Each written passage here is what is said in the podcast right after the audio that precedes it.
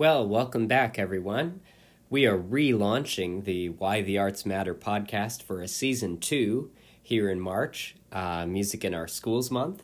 Um, for the first 10 mini episodes of this second season, I'm going to be reading um, my book, Letters from the Front Porch, a simple, brief, common sense advocacy approach for music education out loud on the podcast, sort of in the style of an audiobook. Um, we'll go chapter by chapter. This first episode is going to just be me reading the prologue.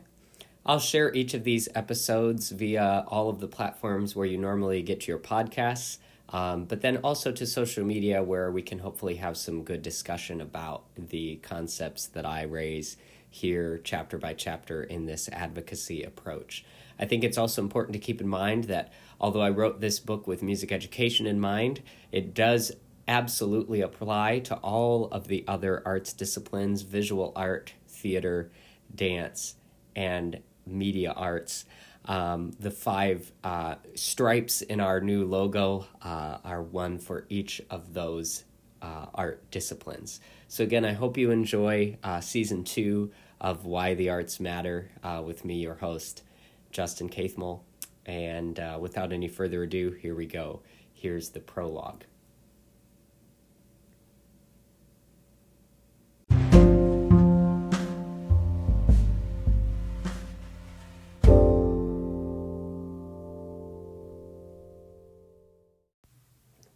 Letters from the Front Porch.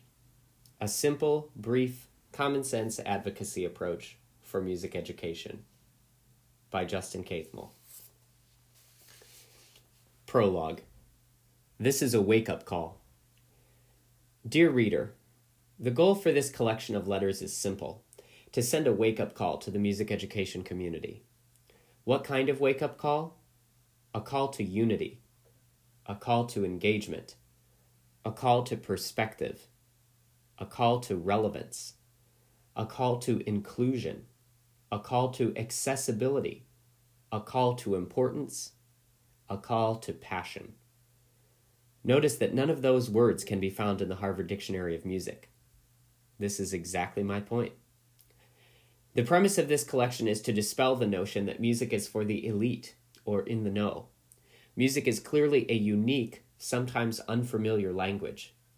Why should I have to explain why music is important? How can you possibly not understand why the beautiful art I make is so important? Sure, I've heard this one before, you're thinking. Yes, we all have. But what have we done about it? This problem dominates our profession. Our potential audiences don't understand what we do, so they naturally become alienated. We, as educators and artists, must break down this ambiguity. How? We will gradually address this question throughout the collection.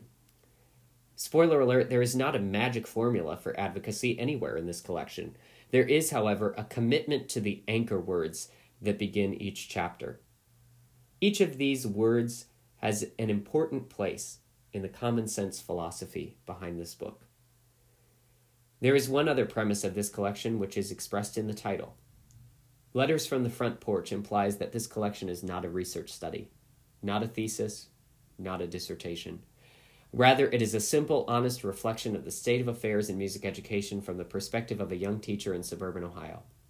I do not claim to be an expert, but I can speak from the heart. There are real problems that are being ignored in our profession today. My fear is that we are either too busy in our day to day lives to stop and address them, or we are too caught up in scholarly research to propose any real solutions. Let's keep in mind that above all, the goal of advocacy is sustainability for our profession. Yes, there are many other goals.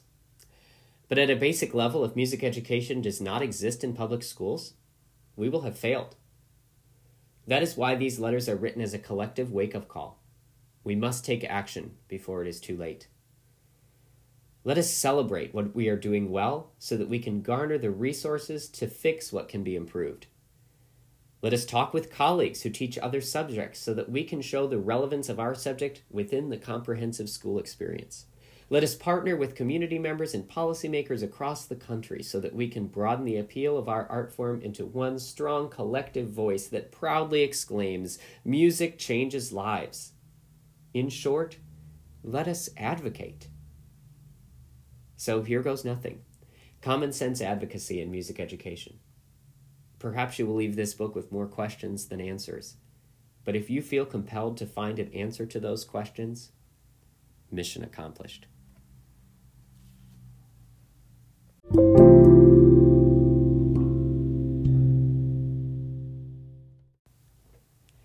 Well, thanks for listening to season two, episode one of Why the Arts Matter.